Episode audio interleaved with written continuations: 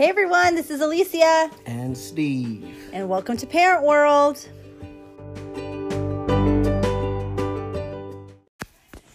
Hey everyone, on today's episode, we are going to be talking about raising boys, our point of view, and also want to hear some feedback from you. So, uh, I'll start it off. Oh yeah, So, we're raising three busy boys yes they are. And 12, 8, and 7. yes, We are a blended family, if you did not catch our earlier episode, but raising boys. So I'm going to start off with talking about what is important to me about raising our boys. So when I approach parenting, even when I was a single mom of Max um, for several years, and now with the blended family, it is very important to me to raise the boys as if I'm raising future husbands. So in the back of my head, I'm always thinking, okay, how could I help create a human who's going to be a good husband one day? So with everything that I do with our boys, that is always in the back of my mind. So I would say for me, that is the number one priority of how I lead my parenting with our boys. How how would you say what's your approach, Steve? um, I don't know because uh, it was more so of teaching them how to survive, if that makes sense. And I don't mean like survival, like a bunch of jackals and everything else. Of course, I teach them the mannerisms. You got to hold open the door. You got to say excuse me. All those other things. Um, trying to keep your area clean. Learning how to do things on your own. Um, those type things so that they know how to survive in life, learn how to wash their clothes, learn how to clean bathrooms, all those things about responsibility. That's all my dad ever taught me, so that's all I know to do is just to teach them how to be somewhat of men to go do things and cut the grass, you know, get get uh, clean up the snow and all that other stuff. You know, just stuff that you're supposed to do around the house or just survival type things as a guy. Now, Steve, I know you're not like this, but I know there's a lot of dads out there that might be like this, and maybe you could elaborate this on this because you're a man. I know there's some guys out there that raise their boys where they need to know how to fix a car, they need to know how to do, uh, you know, carpenter work or something like that. Um, and although you all you do show those things, um, I feel like your emphasis, and that's why we're a good couple, is because we bounce off each other really well. But I feel like your emphasis is always just more just showing them what to do so they can have independence. Right. And I do think there's this thing out there now where men feel like they need to show their boys how to be men. Do you feel the need for that? Because obviously, as a woman, I don't have a need to be like, I need to show them how to be a man because I can't. Well, and that's just it. You know, um, that's how most of us men were raised. Uh, in a sense, whereas, yes, we had our mother's love and everything else, but we were under the hood of the car. We were out building things, trying to build things and stuff. Like when we would go out in the woods, it's always like a structure of some sort. So you're trying to channel that into helping them being productive members of society, whether it's professionally or just knowing how to do things on your own or being able to check these things. Yeah, but do you feel that need to show them quote unquote more boy stuff? Like is it more important to you for to teach Isaiah how to fix a car versus it is to clean a sink or to put laundry away? Is is that a need for you? It's a need to do both, if anything. Because Um, I'm just saying statistically there men tend to lean more towards men stuff to teach their boys. No, my main my main thing is more balance. Um, I know you, but why do you think there is that need? because I mean, it's, there's always been a balance of because you always had a woman in the home to take care of those things, to wash your clothes, clean the sinks, and everything else. Whereas men, it's just like you go out, you you can work with your hands. You go in and bring the money and bring home the food and bring up whatever. You know what I'm saying? That's the survival tactic. So you're saying, I mean, basically, you're saying times have changed. times have changed. Times totally have changed. men have to be doing dual roles. You have to learn how to almost fix the car. I mean, we have everything to YouTube to be able to look at things, and if you can't, then you'll take it somewhere. But to fix your car and to be able to do laundry and to probably pop in a roast, if sometimes if your spouse goes down and she's sick, somebody's got to get food. Can't get When's the last time the you popped in a roast? Hey, I made salmon and chicken. I made salmon and chicken, and everybody loved it. It so I don't want to hear it. I will say it was pretty good. Yeah, you're you you're good at balancing, but I do find it interesting in today's day and age that there are some men that still feel like they just need to teach essential boy stuff, which I don't think you or I agree with at all. I think you know, as I mentioned when I told my point of view, I'm very about raising a good human who will eventually be a good future husband. Right. You know, like what are the things that I think it's important for a future man to know? You know, obviously we got to go um, age by age bracket and stuff. You know, Right. you, let things out little by little.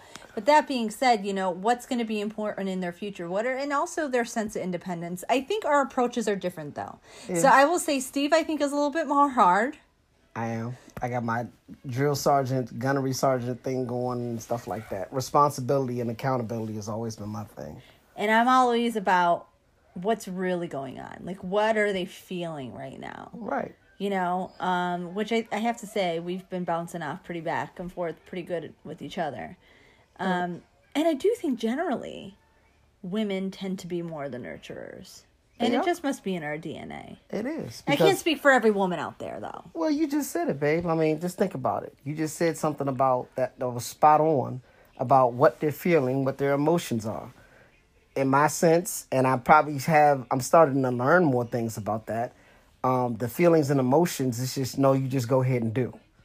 Go get this done, get this done, get that done, and take care of it, and that's it. There's no feeling or emotion about it. You have to go do these things. You know what I mean? right Um, what do you think is different about raising boys now in 2019 versus in 80s 90s when you grew up um, and i'll give my opinion on this too I mean, the, I think the difference between back in that time and all the way up until now, I don't think it's really a difference. I think um, it's never really been a difference in the time of years. Maybe uh, the discipline or disciplinary actions have been a little bit more subtle. Um, you're not as the, the, the disciplinary things have weren't as harsh uh, now as they were then. So I think that that's probably a factor. Um, another thing is is that there's a lot of things that are recognized now because i mean even with dealing with me with being a at the point in time before you moved here being of a autism dad that's a whole new different spin on how i had to look at things on how i was handled as a child compared to now. So that's situational, but do you think you don't think there's a difference between ways, raising a boy in 1991 versus 2019? no because i think it all has to do with how you were raised in the first place. Those same The traits values. of values. that how you were raised um, when you were a child you carry those on. You might lighten up on some things but you pick and choose but those same values still stick with you all the way through. So i don't think there's really any change. You might change or you pick and choose what you want to do and what was effective to you and what was not not as society goes or anything. So I'm going to disagree with you. I think a lot has changed.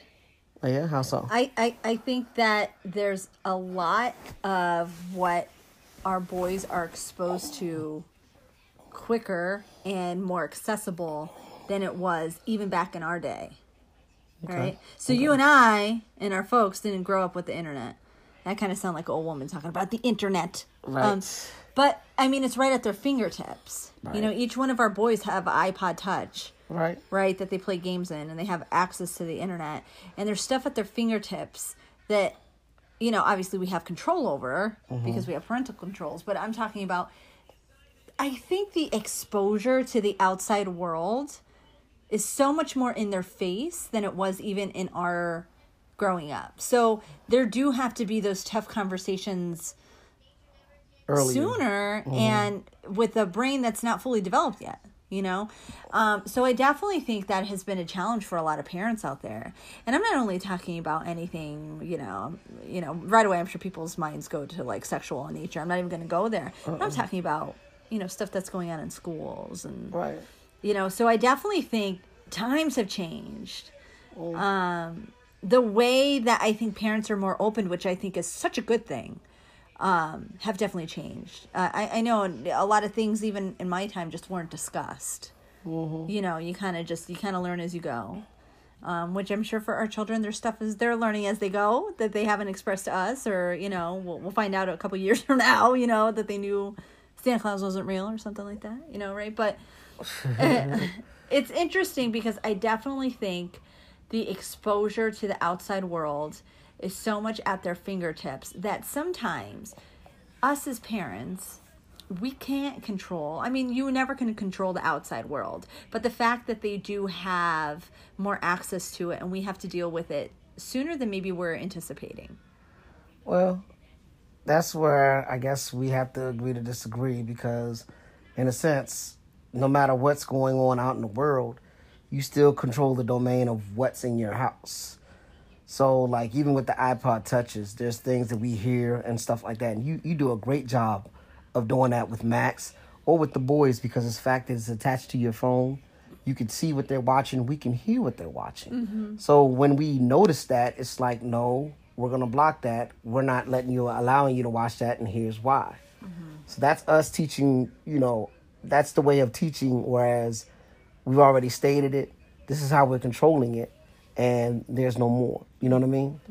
Um, so in my eyes, I don't see that as a difference. And I mean, even though there is exposure, you still have your morals and your guns that you stick to, to say this is how I'm going to raise this child in this house. Um, that's just my my two cents on it. That's all. But I no i agree I, th- I definitely think you have to have the standards right, and, the your, standards your don't change. Mm-hmm. expectations in the home for sure. I agree with you there, but I do think it is different. Well- I do think that there would maybe would there are certain things and mash I can't I can't even like pinpoint something right now. Um, maybe there would have been certain things that we haven't had to have certain conversations with if it wasn't for or maybe it's not even technology. So I'm not even going to talk about technology, but stuff that kids know. Right. You know, other uh, the things that I think parents are more open about more than ever. Other I'm talking about like with their peers at school Right. that they find out and then they come home and it's like, "Oh, why do you you know about this already?" Like Right. and it's because parents, you know, chose to talk about it or expose them to it. So I think and I don't know, maybe it was the same back in 91. Well, that's the What thing. do you think? I I don't, don't know. think I think everything is always evolving, but nothing has changed. I'm pretty sure 50 years ago there was something new that came about, and guys, I don't know why I keep saying 91. It's just coming to my brain. but or I mean, was a but good there's year. always something that was evolving and changing, and they thought that kids were going down that road and everything else. But parenting has never changed. What is the one thing you wish someone would have told you as a young boy Um, that maybe would have benefited you through adolescence, through adult? Is there anything that kind of sticks out? I know I'm putting you on the spot. I didn't, I didn't prep him for this, folks. It's literally on the spot. I'm giving this to him. um, I it really wasn't much, you know. Um, people have a different way of learning, and sometimes they have to learn it over and over in order to actually get it. Repetition. Um, Yes. don't be afraid to ask if you don't understand something. Mm-hmm. That probably would have been I think there's so many kids that feel that. Like they're afraid to ask. That's Right. I always tell I would tell all our boys. I'm like, if you need to talk about please tell me. And I even think, you know, I know my parents would even say that to me at times, but you are still afraid to ask. And I don't know why. yeah. And I mean, and that's what Fear, it is. Is because certain things is like I I don't really talk about that with my parents. I always talk about that with my friends or somebody else other than my parents. Oh no, I'll never talk about that. And it's not in a sexual manner. It could just be just as much as like uh using a Q-tip or something and smelling it. I mean, I don't know. Just I don't know what. no, no, no. I don't even know why I drew that analogy, but I was just trying to be funny. Mm-hmm. But I mean, there's a lot of things that I'm starting to learn that, like even with Isaiah, I'll give you a fine example. There's a lot of things that I, I suspected that he knew that he doesn't really know. And so, in being with Devin so much, I've always had to teach him step by step by step with therapy, of course. Mm-hmm. And with Isaiah, I- Devin is our eldest one who has mild autism. about mild autism and we have to kind of teach him in a more of repetitions. I didn't think to do that with Isaiah uh, in most cases of a lot of things. Because you just said he'd get it. yeah, well, I assumed Right. that he just knew. Yeah. But, you know, I kind of let him, you know, because he was always more independent. He always wanted to do things on his own anyway. So I'm like, okay, but I never took the time out to really think about the quality of how he was doing. That's things. something we're going to have to talk about on our next podcast. Is and this is going to be something I think Steve is going to have to lead the way on because I'm still learning my way through this. As he is he, but um, Mm-hmm. he's been doing it for years with the two boys. Is having a child one with special needs and one who isn't. right. In the different, I, I definitely want to elaborate that on more um, Yeah. on our next podcast, honey. I'm Yep. glad you brought that up. Most definitely, but my main thing is, is that it was it's always the quality in everything. Even though Isaiah may have been independent and doing a lot of things, there's always a quality. When you since you came here, you kind of put that ear to me to let me know, you know, there's some things about like washing his hair or certain things about cleanliness that he wasn't doing that I thought he had a handle on. I would check over it, but not so much. But anyway, So, uh, what's what's the thing? Is there anything that you wish someone would have told you when you were a young boy?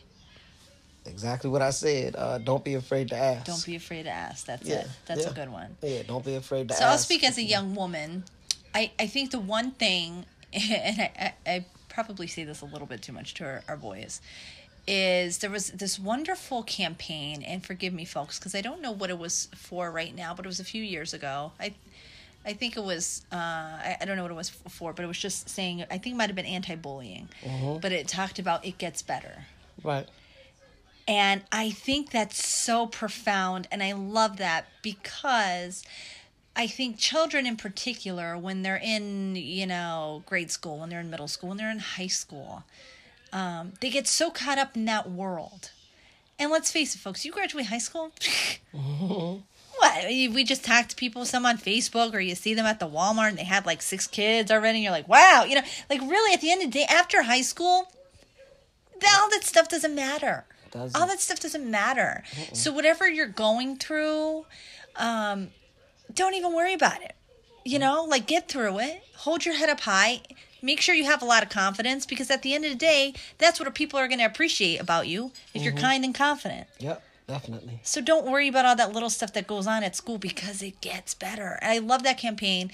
And that's the biggest thing I think at that point in my adolescence someone would have told me like it gets better, believe me. Once you once you're gone, you're gone. And mm-hmm. I I'm a living being of saying like once I graduated high school, I went off to college, did my first network TV show. Like there's so many things that you're going to experience in your life that the grade school, middle school, high school days, once they're gone, they're gone. Pretty much. They're gone. You're so not gonna get them back either. Even if you were Al Bundy, who scored four touchdowns in a Polk High football game, yeah. you're not getting them back. Or Right. Uncle Rico, and you could throw. Even the good stuff. That's even- a good point. Even the good stuff, it's gone. If you're a homecoming queen, that doesn't matter on your resume. It sure doesn't. Nobody cares about that. Not at And I'm sorry, Steve. Nobody cares if you call, uh, scored how many football touch. Maybe unless you're a big NFL star now. Yeah, but I that guess doesn't maybe even matter then, because right? guess what?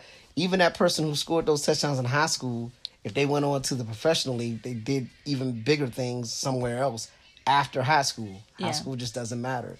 You're gone. It's Yeah. done. So that would be the biggest thing for me. It gets better. Mm-hmm. Be kind. Be confident. You'll be good. Yeah. Yeah. That, that that that is good words. Very good words. Thanks, I, babe. I appreciate that. Thank you.